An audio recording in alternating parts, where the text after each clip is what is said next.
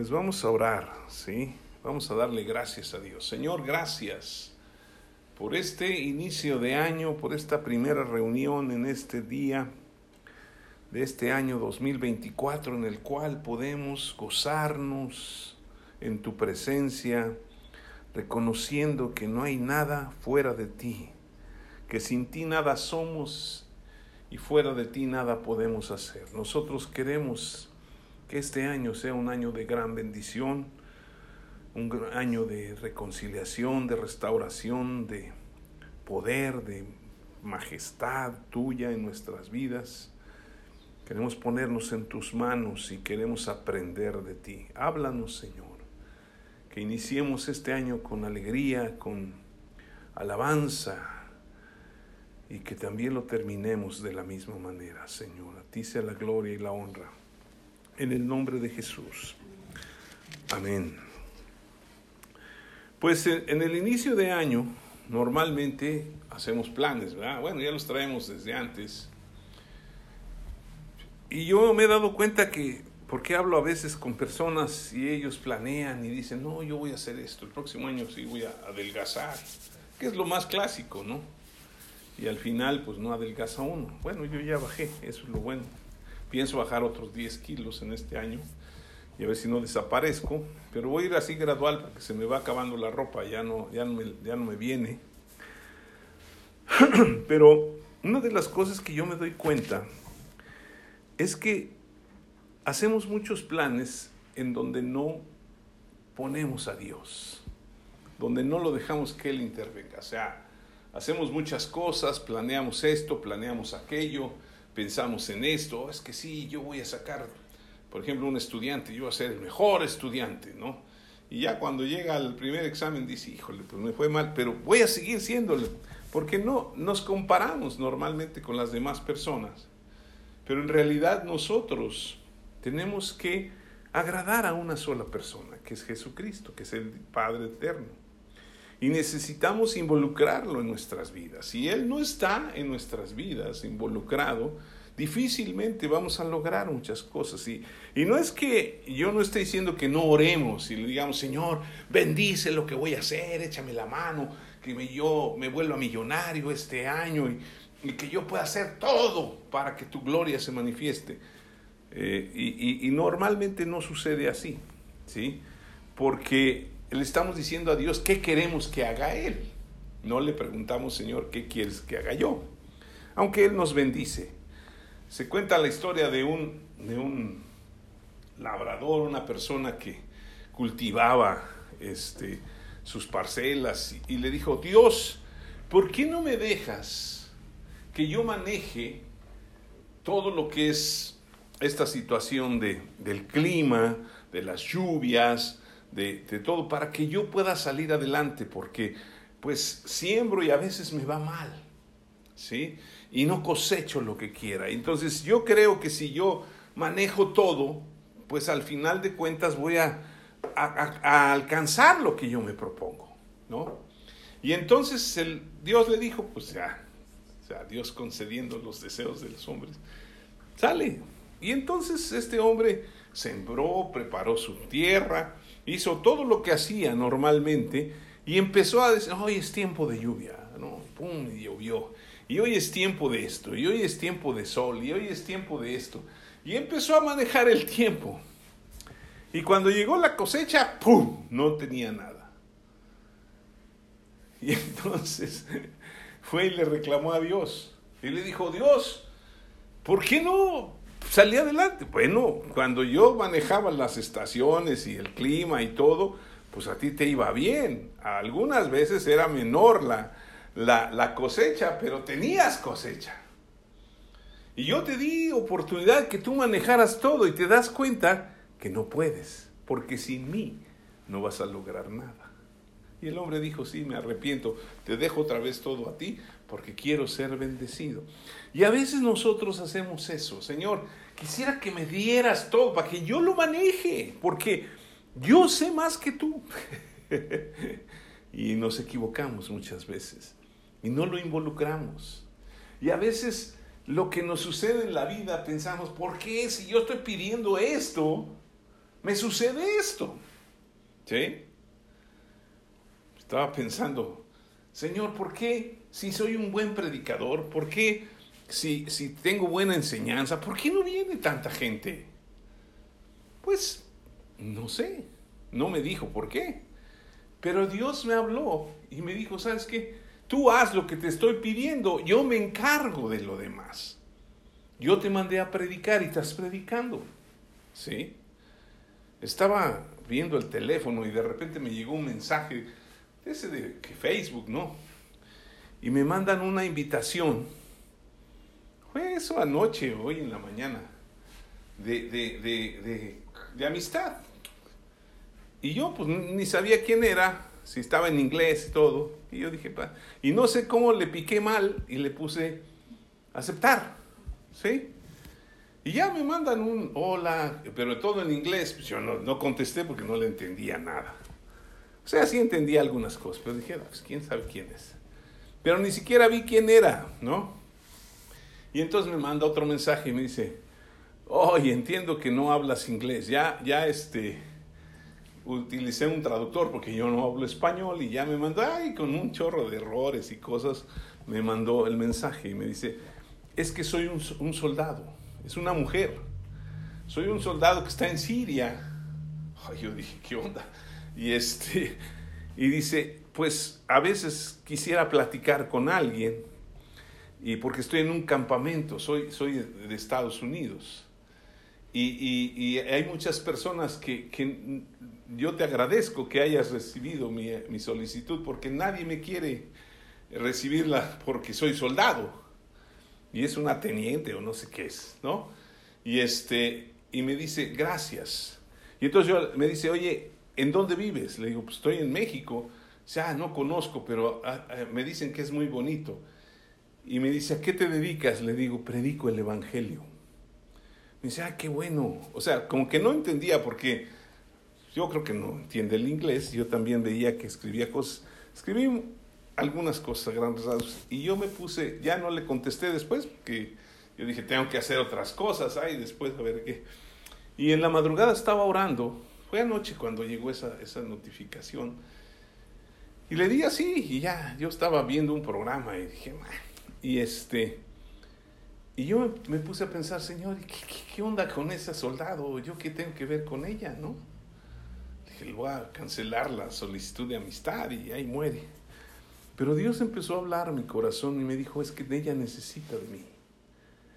Envíale palabra de Dios.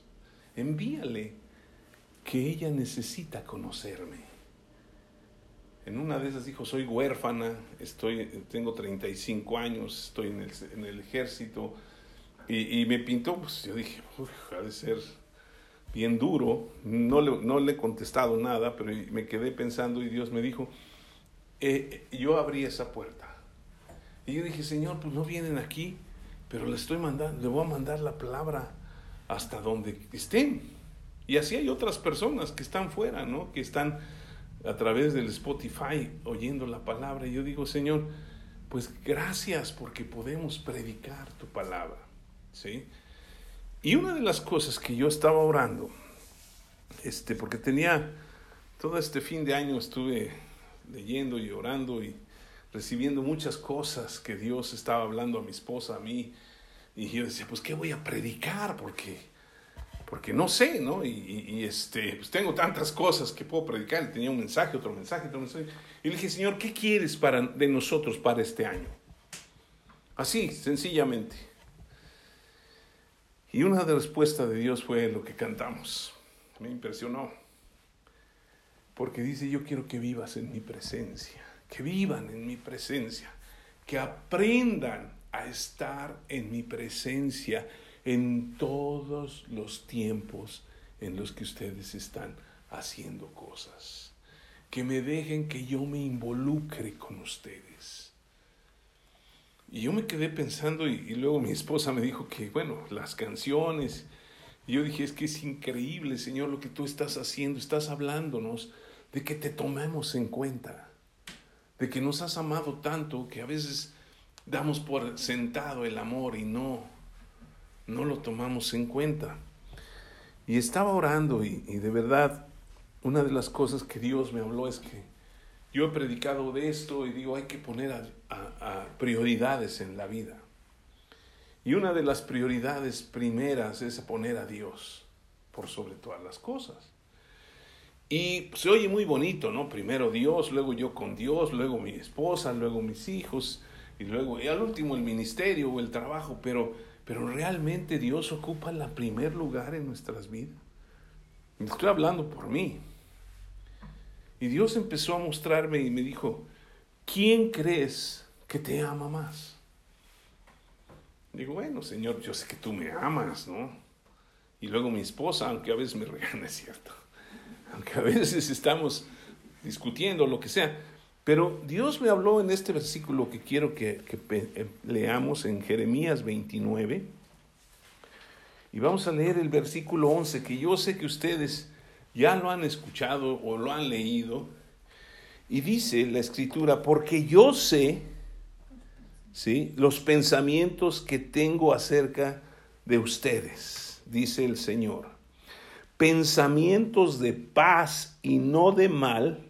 ¿Para qué? Para darles el fin que están esperando. Y yo dije, Señor, siempre nosotros estamos esperando lo mejor. Y, y, a veces ni nos damos cuenta que es Dios el que está poniendo en nuestras mentes y en nuestros corazones esos pensamientos. Pero recibimos algo y queremos hacerlo pero dejamos a un lado a Dios. Y fíjense, Él tiene pensamientos de paz, ¿sí? pensamientos de bien y no de mal, pensamientos de paz. ¿Qué es lo que más aqueja a las personas cuando tienen planes o cuando tienen situaciones?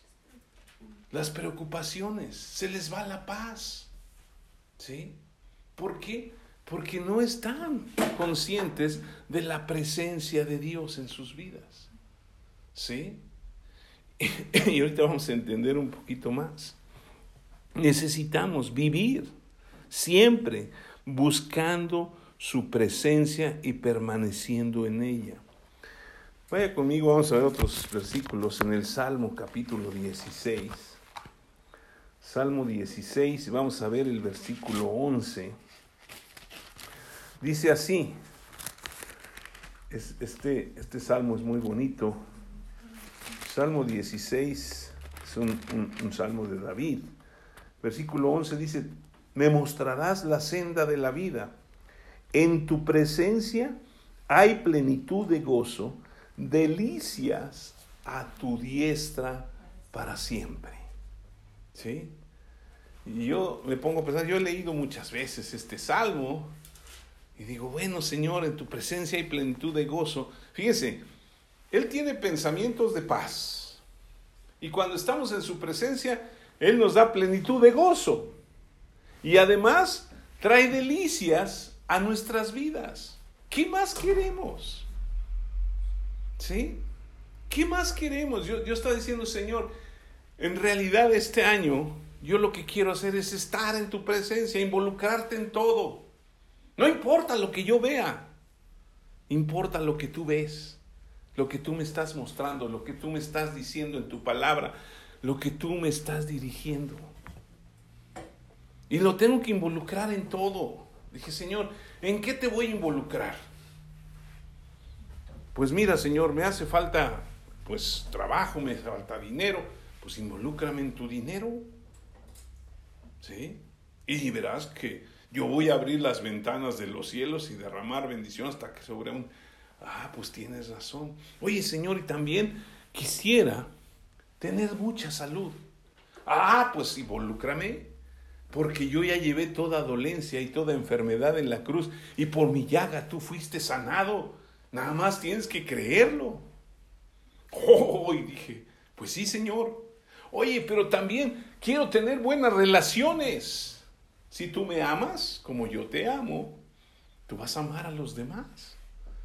¿Sí? Porque es lo único que te estoy pidiendo. Ámame a mí por sobre todas las cosas y a tu prójimo como a ti mismo.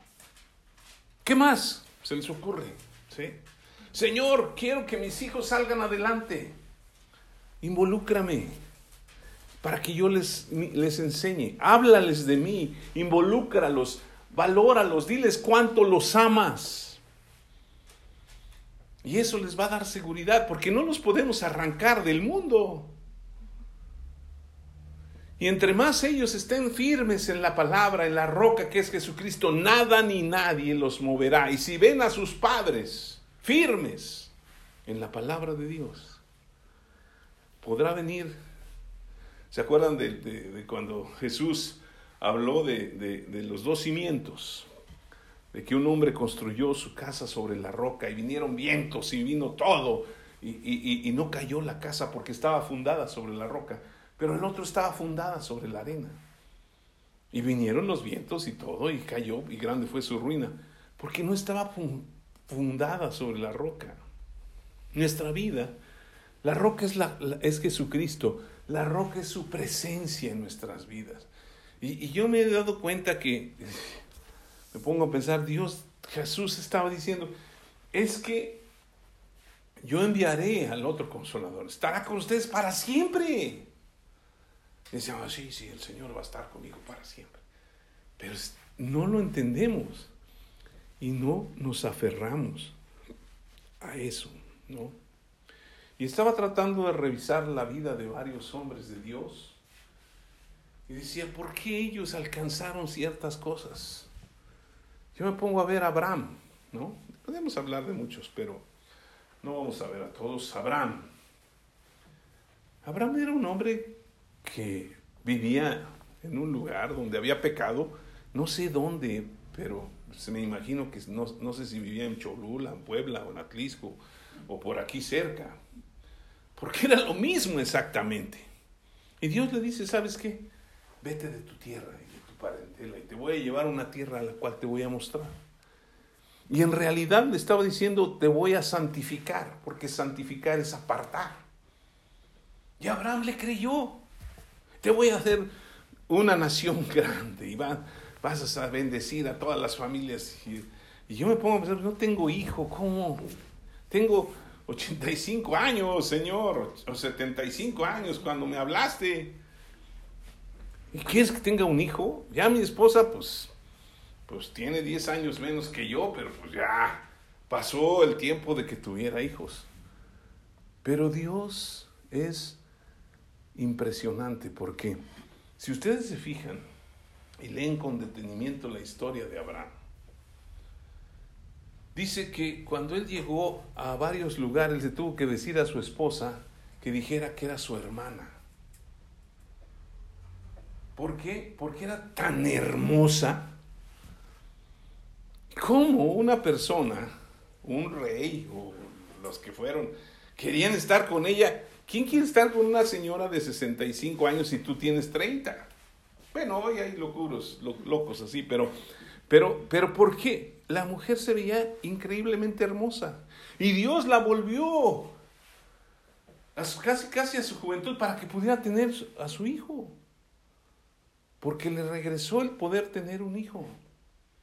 Pero ¿qué fue lo que pasó? Yo veo que Abraham caminó con Dios caminaba con Dios, estaba en su presencia y Dios lo bendijo. Yo no veo a Abraham ahí luchando y vamos a hacer negocios y se volvió uno de los hombres más ricos del mundo en su época, porque Dios lo bendijo tanto.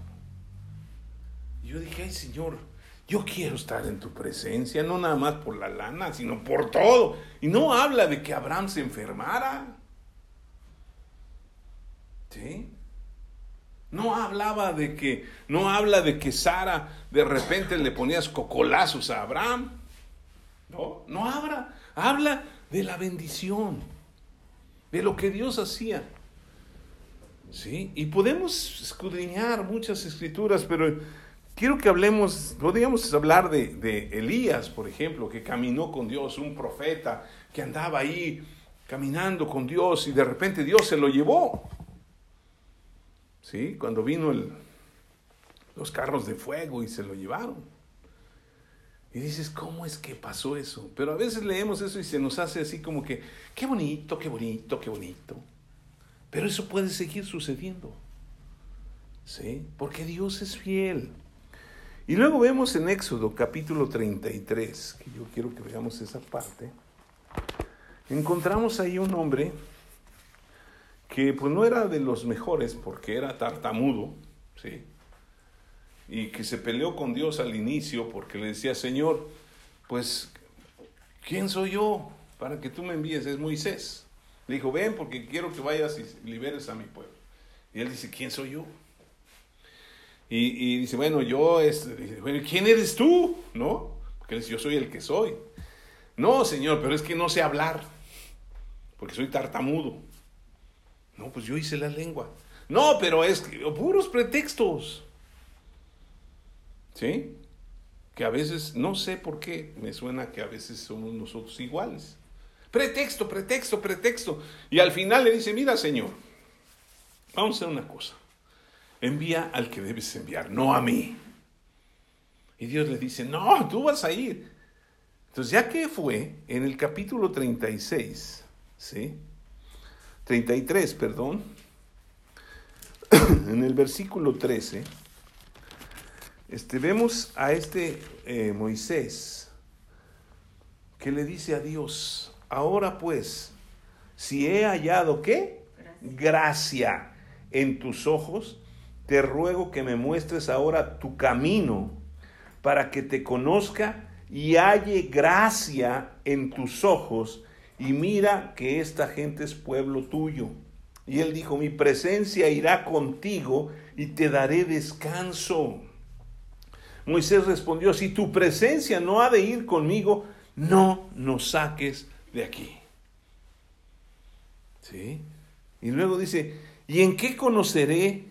¿Conocerá aquí que he hallado gracia en tus ojos, yo y tu pueblo, sino que tú andes con nosotros y que yo y tu pueblo seamos apartados de todos los pueblos que están sobre la faz de la tierra? Y el Señor dijo a Moisés, también haré esto que has dicho, por cuanto has hallado gracia en mis ojos y te he conocido por tu nombre. Y luego ya le dice, muéstrame tu gloria y le muestra la espalda y todo, ¿no? Pero lo impresionante es que desde ese tiempo ya Moisés empezaba a hablar de la gracia. ¿Sí? Ahora le está diciendo, si yo he hallado gracia, pues que tu presencia vaya con nosotros. Ahora tenemos la gracia en nuestras vidas. Y su presencia está con nosotros, pero a veces no la tomamos en cuenta. Y eso es lo importante. En este año, más que otra cosa, yo quiero estar en su presencia. Quiero caminar con Él. Y podríamos hablar, te digo, de, de, otros hombres de Dios. ¿Sí? Por ejemplo, Juan el Bautista. Yo me pongo a pensar, Juan el Bautista vino, empezó a predicar, les dijo, arrepiéntanse, bola de mugrosos. No, no, porque, bueno, los lo bañaba, ¿no? Pero le dijo, arrepiéntanse porque el reino de Dios ha acercado. Y empezó a bautizarlos. Y le decían, tú eres el Cristo. No, yo no soy digno de atar encorvados sus, las sandalias que él trae, las cuerdas de sus sandalias. El que viene tras de mí es mayor que yo. Y vemos que cumplió su propósito. Y uno dice, híjole, pero qué, qué vida, ¿no? O sea, no podía tomar sidra, ni siquiera vino, ni cualquier otra cosa. Andaba todo con pues no bien vestido. Y uno se pone, bueno, chilapastroso, como dicen por ahí, ¿no? Y uno dice, ¿cuál era el propósito de su vida? ¿Saben qué? Jesús llegó a decir que no había profeta más grande que, que Juan el Bautista. Y a veces uno dice, no, pues, ¿qué sentido tiene mi vida? ¿Qué estoy haciendo aquí? Pero Dios tiene un propósito. Porque Dios tiene todo bajo su control. A veces yo lo he dicho, somos un cuerpo del cuerpo de Cristo. Y me he puesto a pensar, ¿para qué sirve el dedo chiquito? A veces nomás para que uno se lastime, porque luego se le mete ahí y lo aplastamos. Pero es el único que entra en, la nariz, para digo, en la nariz, en, la, en el oído, para rascarse. ¿No? ¿O para qué sirve el apéndice? Pues no sé, pero ahí está. Una función debe tener, por algo la puso Dios. Igual nosotros. Y tenemos que cumplir el propósito. Pero si nos pegamos a Él. ¿Sí? Jesucristo es el máximo ejemplo. Yo lo veo. Jesucristo vino a la tierra. ¿Sí? Acabamos de pasar el tiempo de la Navidad en donde pues muchos pusieron su nacimiento y no ponían a Jesús hasta el 24 en la noche, ¿no? Pues, todavía no nacía. Y otros pues, celebraron y, pues muchos comimos de más y todo esto y la celebración y todo esto. Porque vino Jesucristo al mundo a morir por nosotros. ¿Sí? Pero ¿cuál fue el propósito de Jesús? ¿Qué vino a hacer Jesús? Porque pues ya ahorita, ya pasaron los, bueno, ayer fue lo de los Reyes Magos, ¿no? Y ya se acabó, como dicen, Guadalupe Reyes, ahora sí ya hay que fletarse a la chamba, porque ya se acabaron las vacaciones.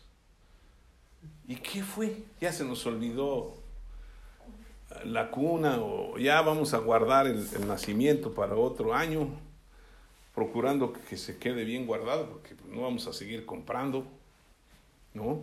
Quitar el árbol, ya, ya todo, vamos, ya, ya, ya vamos a llegar otra vez a la normal y vamos a volver a ponernos a dieta, ¿no? Ya no vamos a comer tanto. ¿Cuál es ese propósito? Jesús nació y vino a este mundo para cumplir un grandísimo propósito, ser el Salvador de la humanidad. Y Él es el que nos enseña cómo estar en su presencia.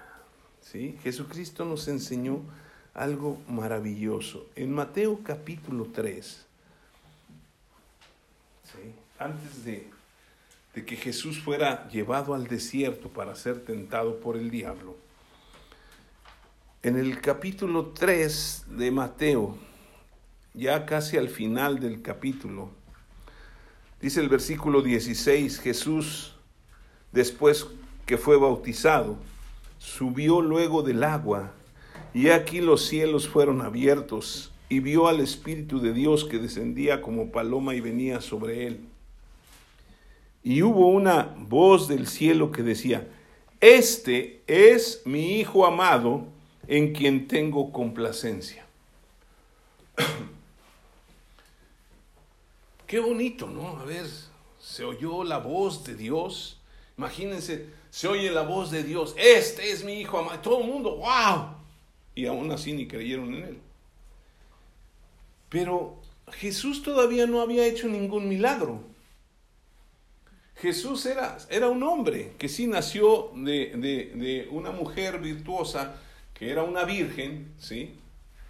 y que nació por obra y gracia del Espíritu Santo, y era Dios, pero era 100% hombre y 100% Dios.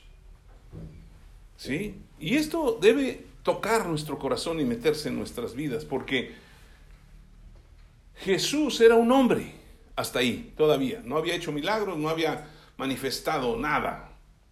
Y viene el Espíritu Santo, ¿sí? Y aun cuando no había hecho nada espectacular, viene la voz de Dios que nos dice, este es mi Hijo amado, en quien tengo complacencia. Fíjense algo impresionante. Usted y yo, ¿sí? Vamos a pasar por tentaciones similares a las que se enfrentó Jesucristo.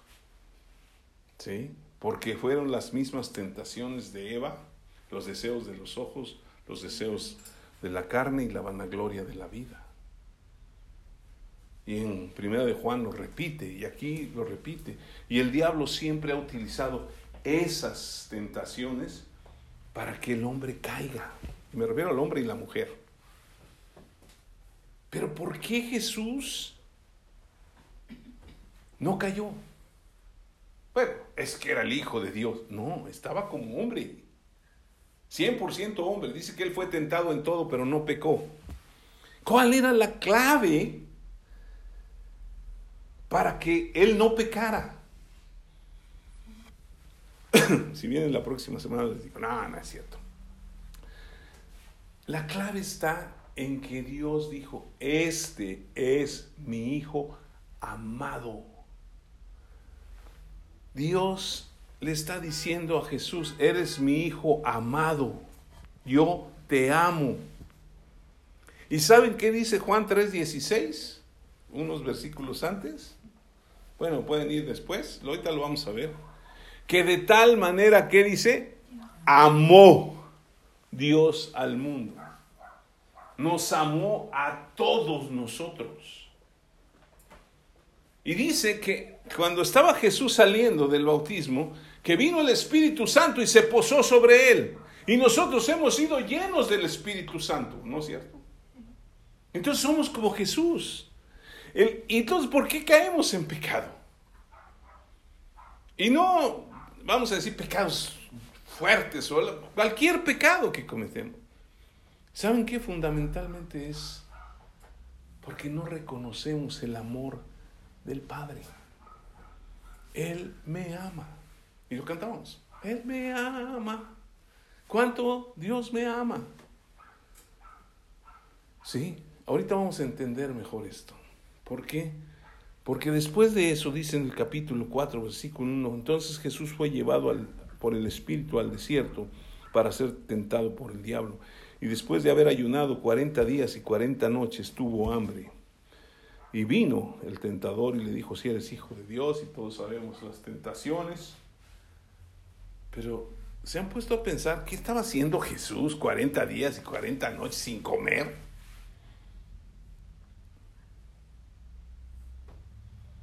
Ay, pues yo ayuno todas las noches y al otro día pues ya, ¿no?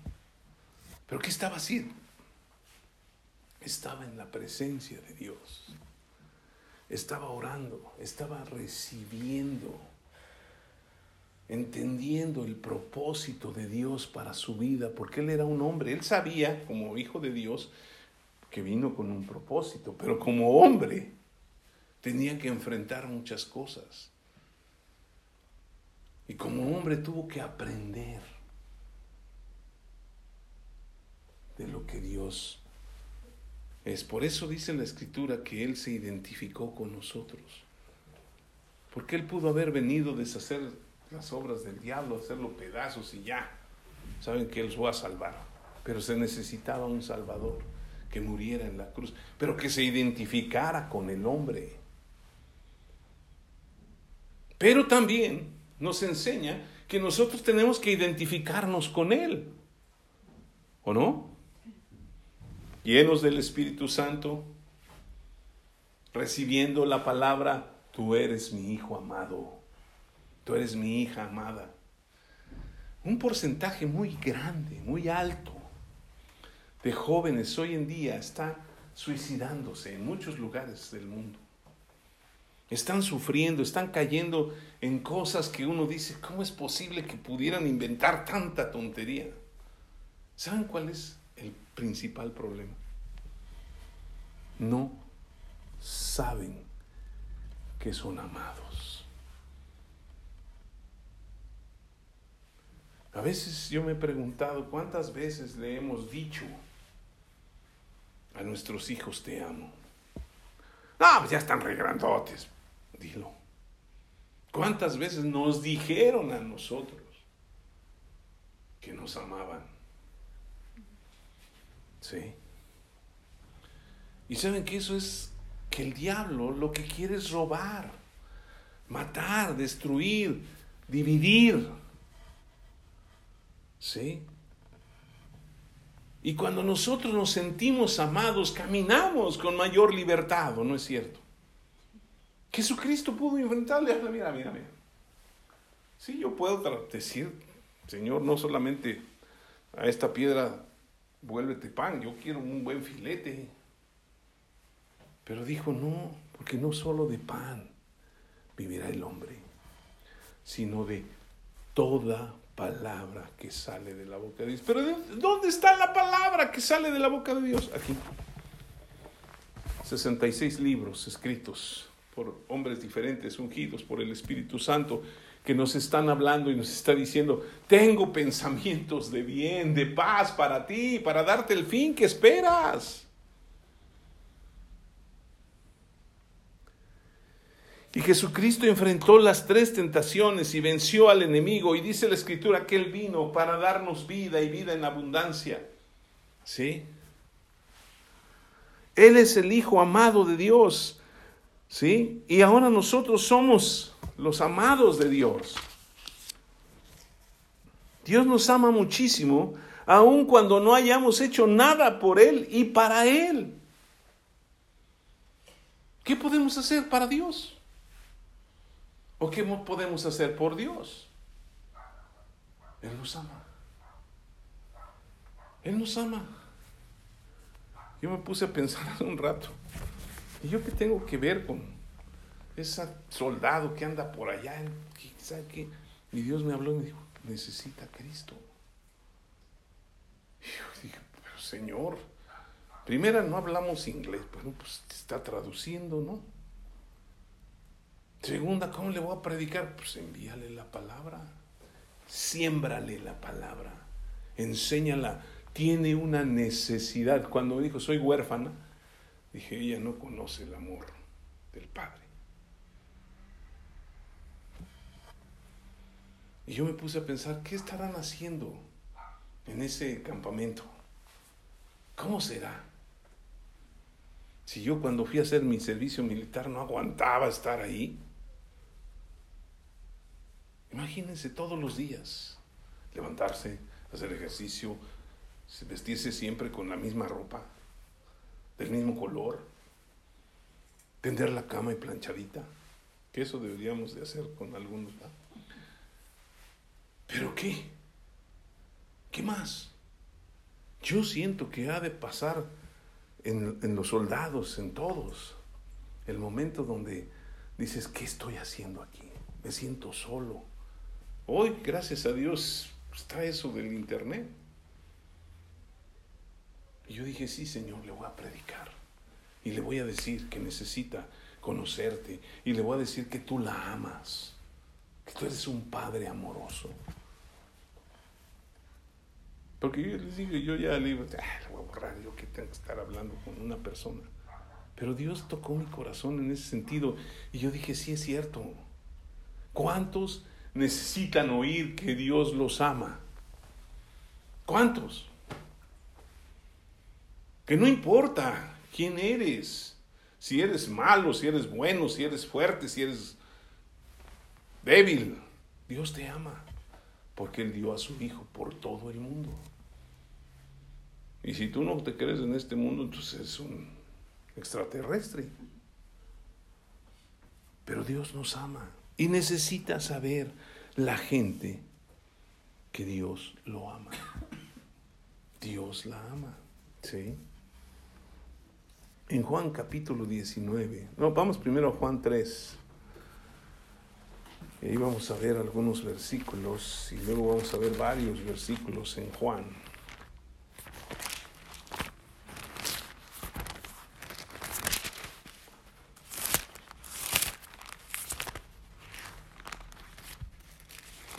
Juan capítulo 3, que ya les dije, que ya se saben, que es el versículo 16, dice así, Juan 3, 16, porque de tal manera amó Dios al mundo, que ha dado a su Hijo unigénito, para que todo aquel que en Él cree no se pierda, mas tenga vida eterna. Y luego el 17 dice, porque no envió Dios a su Hijo al mundo para condenar al mundo, sino para que el mundo sea salvo por quién? Por él. El que en él cree no es condenado, pero el que no cree ya ha sido condenado porque no ha creído en el nombre del unigénito Hijo de Dios. Y esta es la condenación, que la luz vino al mundo Y los hombres amaron más las tinieblas que la luz porque sus obras eran malas. Porque a todo aquel que hace lo malo aborrece la luz y no viene a la luz para que sus obras no sean reprendidas. Mas el que practica la verdad viene a la luz para que sea manifestado que sus obras son hechas en Dios. ¿Cómo practicamos la verdad? Pues leyendo su palabra. Jesucristo en la oración de Juan 10, 17 dice, santifícalos en tu verdad, apártalos en tu verdad. Tu palabra es la verdad. Y cuando caminamos en la verdad, pues lo que vamos a hacer es bueno, ¿no? Porque siempre que no caminamos en la verdad, nos escondemos. ¿No? Pero Dios es luz y quiere que nosotros reflejemos la luz de Dios. Entonces necesitamos meternos en la palabra de Dios, necesitamos buscar su presencia, necesitamos decir, sí Señor, yo sé que tu Espíritu está en mí y conmigo. Tengo que aprender a darte lugar. ¿Sí? Hagamos una, una, este, una teoría que yo voy a inventar.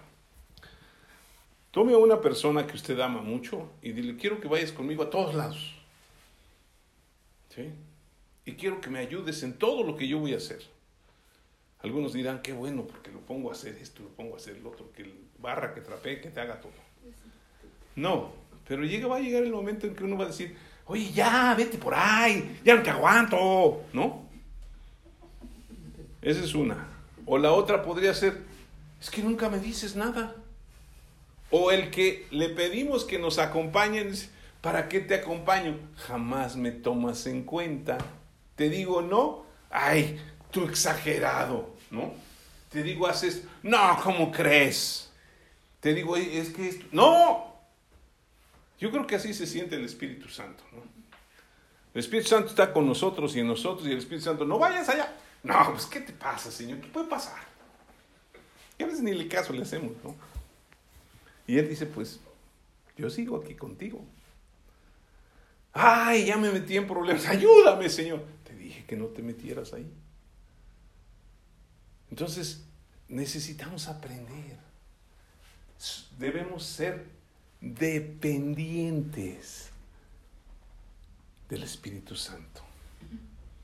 Fíjense algo maravilloso que yo quiero y les voy a mostrar ahorita que Jesús estaba a los 40 días y 40 noches orando y, asimilando perfectamente la voluntad de Dios. ¿Sí? Porque Él vino con ese propósito de hacer la voluntad del Padre. Pero a veces nosotros no queremos pasar tiempo con Dios. No queremos reunirnos, no queremos hacer esto, no queremos ir allá, no, nos ponemos ni a orar. Cuando Dios está diciendo, pues, aquí estoy, aquí estoy para ayudarte. Jesucristo es nuestro máximo ejemplo. Él, él no hizo nada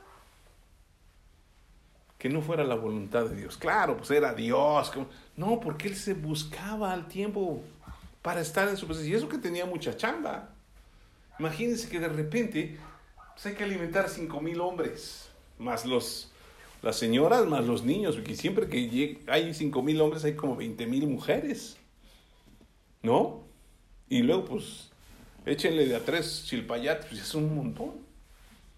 Y hay que alimentarlos. ¿Y cómo le vamos a hacer? Nomás tenemos cinco panes, tres peces. Pues díganles que se acuesten. Ay, yo creo que los apóstoles están diciendo, híjole, para organizar toda esta Acuéstense de 50 en 50. A ver, aquí son 48, no, pásate para acá. Y cuando él ora, ahora sí repártanle. Uh, primero tenemos que acomodarlos. Y ahora tenemos que repartirles. Y luego dijo, recojan. ¡Ay! Todavía eso tenemos que hacer. Pues no has hecho nada más que estar haciendo lo que debes hacer. Y yo dije, Señor, tienes razón. ¿Cuándo te tomamos en cuenta? Y estoy hablando por mí. ¿Sí? Yo sé que ustedes siempre están tomando en cuenta a Dios y, viven en su presencia.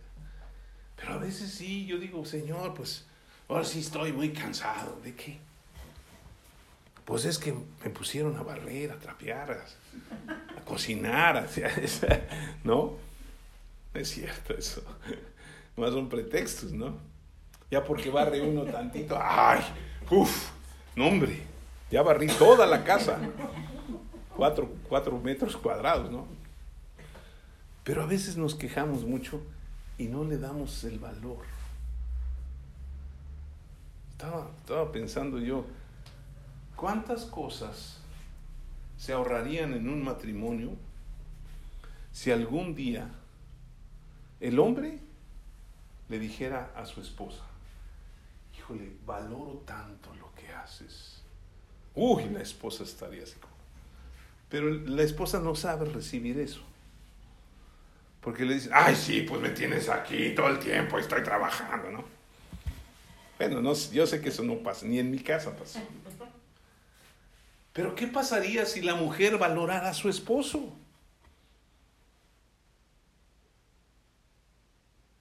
Oye, gracias a Dios por tu vida. De verdad, aprecio lo que haces. Has hecho tantas cosas. No se ven, pero las has hecho. Les voy a decir una cosa, porque soy hombre. Eso le hace falta a los hombres. Porque no hay nadie que los valore. Vas a trabajar, te ningunean. Te andan queriendo poner el pie. La mujer está en casa muchas veces o también va a trabajar, pero pues ellas saben cómo manejar las cosas, pero el hombre es muy callado. Y el hombre a veces piensa uno, no, pues es que nomás va a trabajar y ahí está. Pero a veces está pensando en su cabeza, ¿cómo voy a hacer para sacar adelante a mi familia? Y a veces no se compra algo porque dice, no, tengo que guardar para esto. Y no me estoy quejando porque a mí de veras me valoran muchísimo. Mi esposa siempre me dice, gracias a Dios por tu vida. Y eso me hace sentir muy bien. Y me siento a, gusto. Y me, me anima a esforzarme más. Pero de verdad, Dios nos valora. Siempre nos dice, yo te amo. Mi hijo amado eres tú. Yo di mi vida por ti. Tú eres una especial persona. Eres un... ay, hasta me va la voz. Eres un precioso pueblo escogido, un real sacerdocio. espérate, Señor, pues no soy... Y, y no sabemos recibir lo que Dios nos da. Y Él quiere animarnos. Él quiere animarnos. ¿Sí? Juan capítulo 5, versículo 19. Juan capítulo 5, 19 y 20 dice, respondió entonces Jesús y les dijo, de cierto, de cierto os digo, no puede el Hijo hacer nada por sí mismo, sino lo que ve hacer al Padre, porque todo lo que el Padre hace, también lo hace el Hijo igualmente. Porque el Padre ama al Hijo y le muestra las cosas que Él hace y mayores obras que éstas le mostrará de modo que vosotros os maravilléis.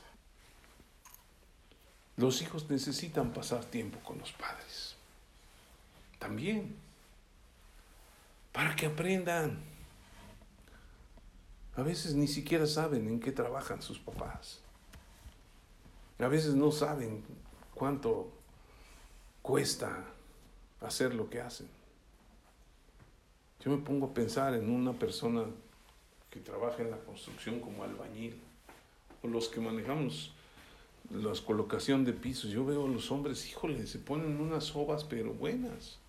Y parece que andan como a meluco porque el sol está tremendo y andan bien tapados. Y, están agachados ahí haciendo, y, y, yo digo, híjole, si yo me agachara en 10 minutos ya me hubiera doblado y me caigo y me entierran ahí con el concreto. ¿Y cuántos saben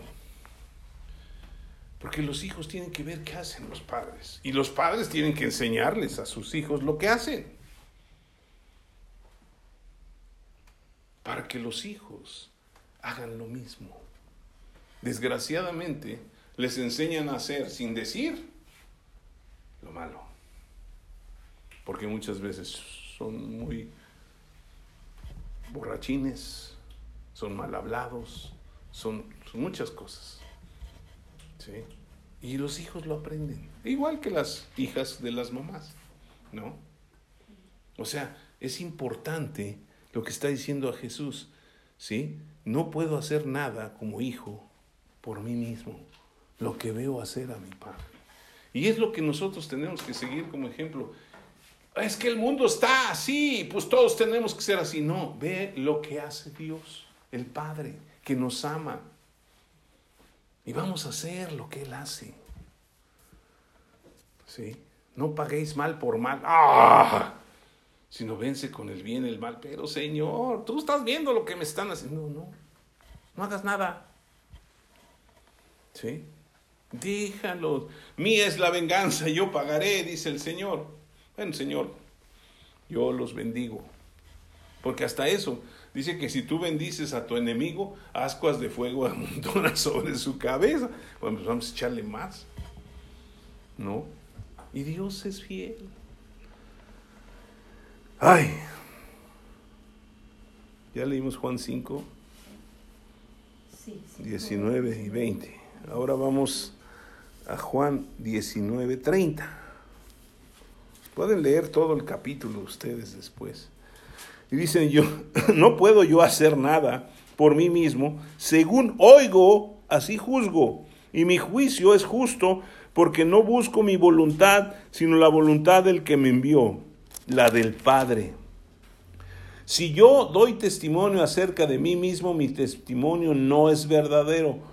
Otro es el que da testimonio acerca de mí y que, se, que el testimonio que da de mí es verdadero. ¿Sí? Ha de ser Juan 9:30, ¿no? No, es, Juan 19. No 30. Ah, chihuahua, espérame, no, es que es no, yo estoy, yo estoy, yo estoy. Es que me brinqué. Es Juan 5, 30. Perdón. Sí, me brinqué yo. Es que era el 19 y 20 y me brinqué. Sí.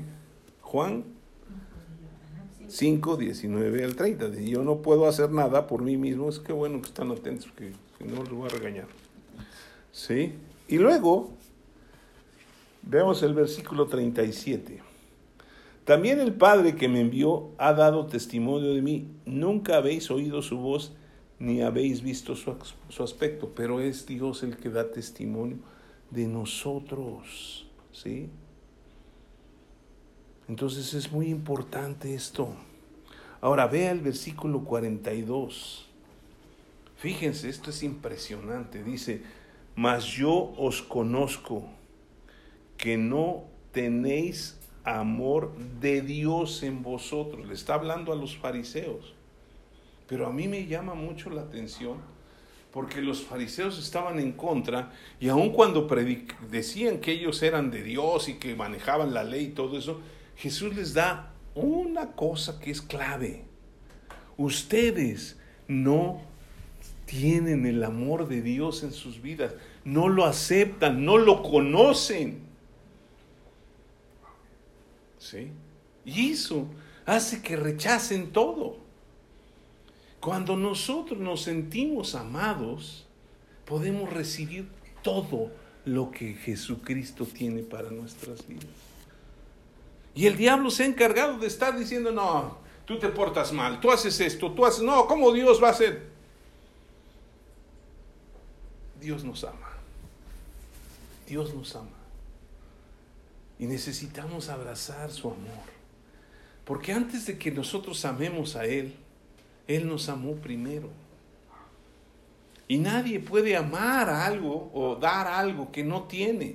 Si usted y yo no nos sentimos amados por Dios, no vamos a amar a Dios.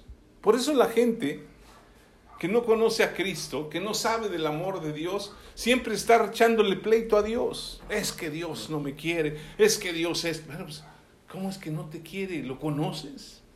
No, es que yo le pedí. Pues sí, pero imagínense que yo voy a una casa, ¿sí? y le digo al papá de otra persona, digo, oiga, ¿me puede dar para ir a la escuela? ¿Tú quién eres qué? No, ¿cómo crees? Que te mantenga el gobierno, ¿no? Que ahora dan muchos apoyos. Ya me va a tocar dentro de poco, ¿no? Que te mantenga el gobierno. ¿Cómo te voy a dar yo? Porque no me ama. No soy su hijo. Ah, pero si voy con mi papá, que me ama, y le digo, papá, necesito esto. Ah, hijo. ¿No? Eso es lo que va a pasar. Y por eso, pues los que no tienen el amor de Dios en su corazón, ni lo conocen, pues no son hijos de Dios. Entonces cuando le reclaman a Dios, pues, yo ni te conozco. O sea, pues, sí, yo oí que pedías, pero pues estabas pidiendo también al otro. O sea, pues yo no sé. Si tú me crees a mí, yo me voy a hacer responsable de ti. Si tú, si tú aceptas mi amor, yo soy responsable de ti. Por eso necesitamos abrazar el amor de Dios. Ay, se me está acabando el tiempo. Juan 6, versículo 29. Respondió Jesús y les dijo, esta es la obra de Dios, que creáis en aquel a que Él ha enviado. ¿Sí? Versículo 29. Ahora, esa es la obra de Dios, es lo que Dios quiere. Ay, qué tan difícil es creer en Jesús, hombre. ¿No? Pues es tan difícil que hay millones de personas que no quieren creer en Él. ¿Y todo porque Ah, es que yo tengo mi religión. Ah, es que no, yo no necesito. Tú necesitas igual que yo, porque todos somos pecadores. Versículo 39. Y esta es la voluntad del Padre, el que me envió, que de todo lo que me diere no pierda yo nada, sino que le resucite en el día postrero. Y esta es la voluntad del que me ha enviado, que todo aquel que ve al Hijo y cree en Él tenga vida eterna y yo le resucitaré en el día postrero. Nos conviene creer, ¿o no? Porque estamos aquí de paso. La vida se va a acabar. Y yo, pues, estaba viendo un, un documental de un gran predicador de Dios que se llama Billy Graham. Sí. Y, y, y, ese hombre vivió 100 años y predicó en todo el mundo. A negros, amarillos, verdes, azules, a todos. Y su predicación era, Dios te amó tanto que dio a su hijo por ti. ¿Sí? Y yo me puse, no, pues ha de haber venido de una cuna cristiana, de pañales cristianos, no sé cómo son los pañales cristianos, pero, pero ha de haber venido de una tradición, de, de una persona que, que, le enseñó. No, él era un joven que ni siquiera sabía nada de Dios y Dios tocó su corazón y él se prendió y empezó a predicar. Ustedes pueden verlo, está ahí en una, no sé qué plataforma es. ¿Sí? Y me impresionó porque fue o ha sido uno de los pocos, si no es que el único este, predicador que ha orado por todos o muchos presidentes de los Estados Unidos. Lo llaman para que ore, lo, llaman para que, lo llamaban para que los aconsejara, para que los escuchara. ¿Sí? Y es fue de los que peleó para que, bueno, predicando el Evangelio, para que no hubiera esa división entre negros y blancos. Y murió hace poco tiempo.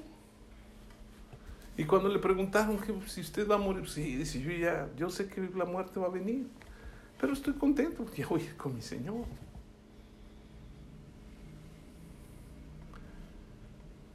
Vivió en su presencia, tuvo muchos hijos, porque viajaba mucho y yo creo que cada vez que regresaba, pues hacían un bebé, ¿no?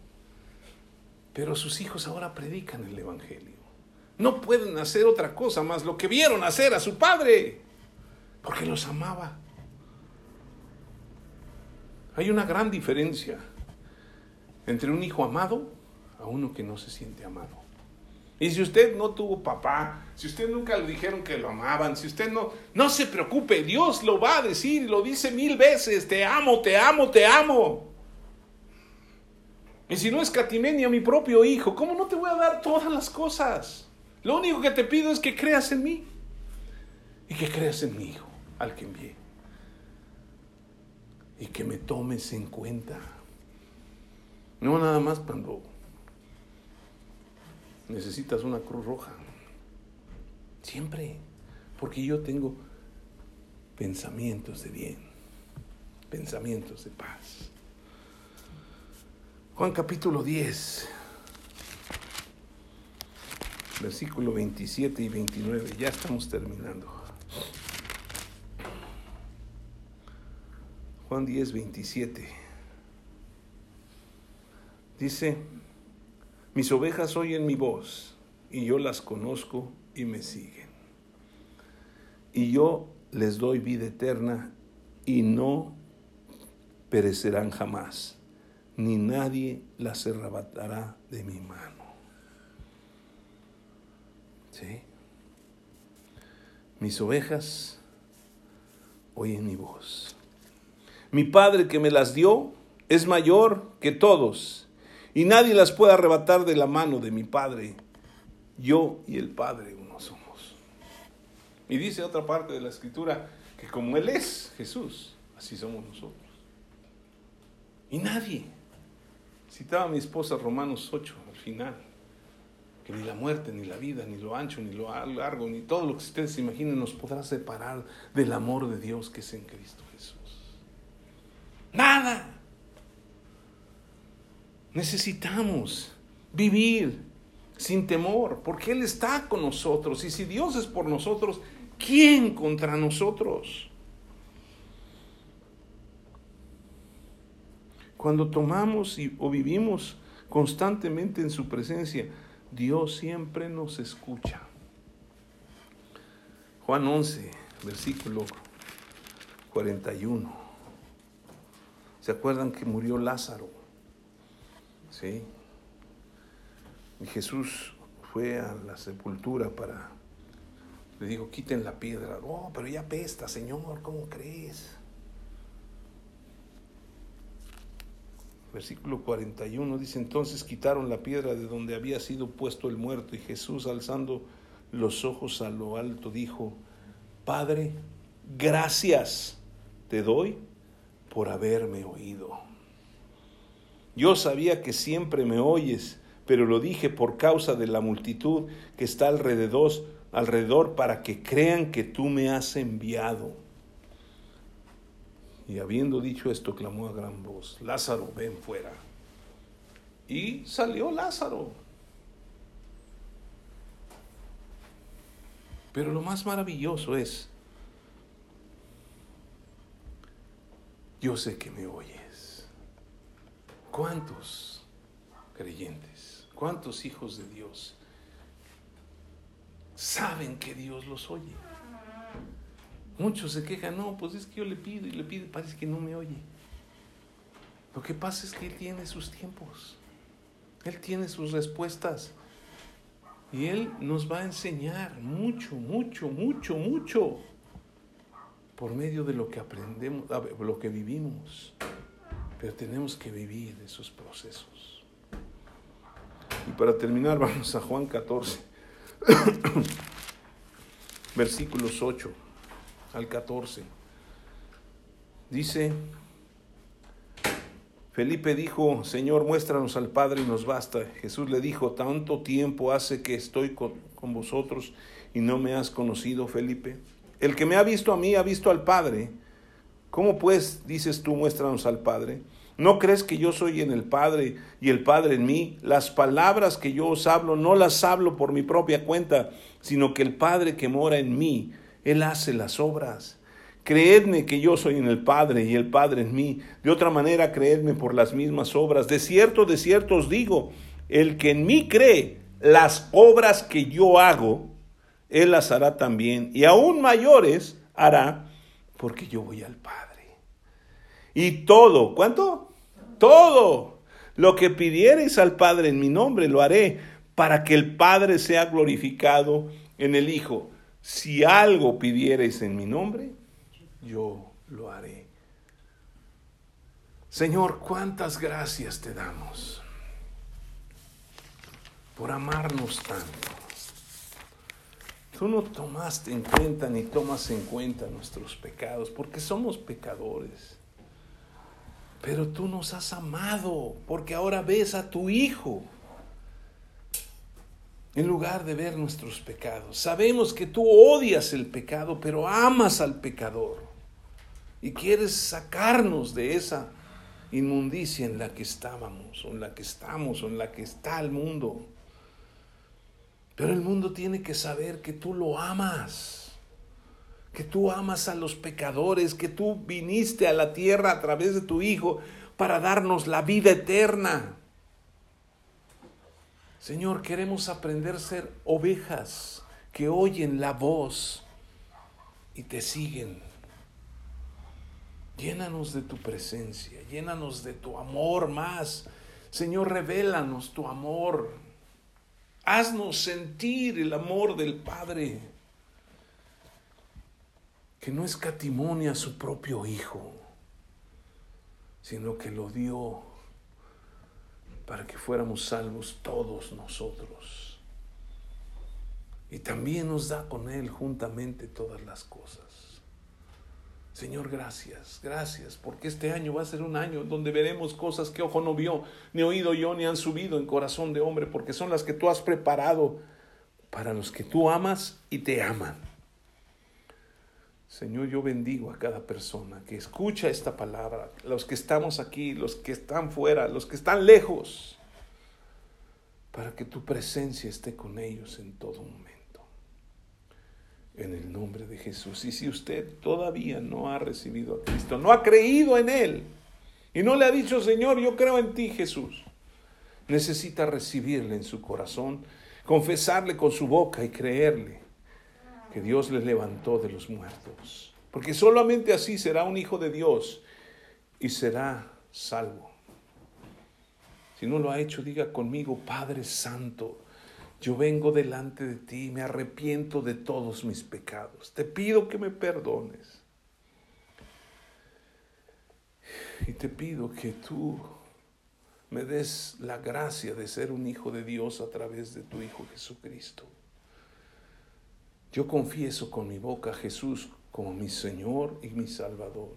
Y creo en mi corazón que Dios le levantó de los muertos y ahora soy salvo. Soy un hijo de Dios porque tú me has amado más de lo que yo puedo entender, Señor. Es un amor que va más allá del entendimiento, un amor que no comprendemos. Pero tú no nos llamaste a que entendamos tu amor, sino que lo recibamos y lo vivamos. Llénanos, Señor, de tu Santo Espíritu y dirige nuestros pasos siempre para que siempre estemos en tu presencia. Te lo pedimos en el nombre de Jesús. Amén.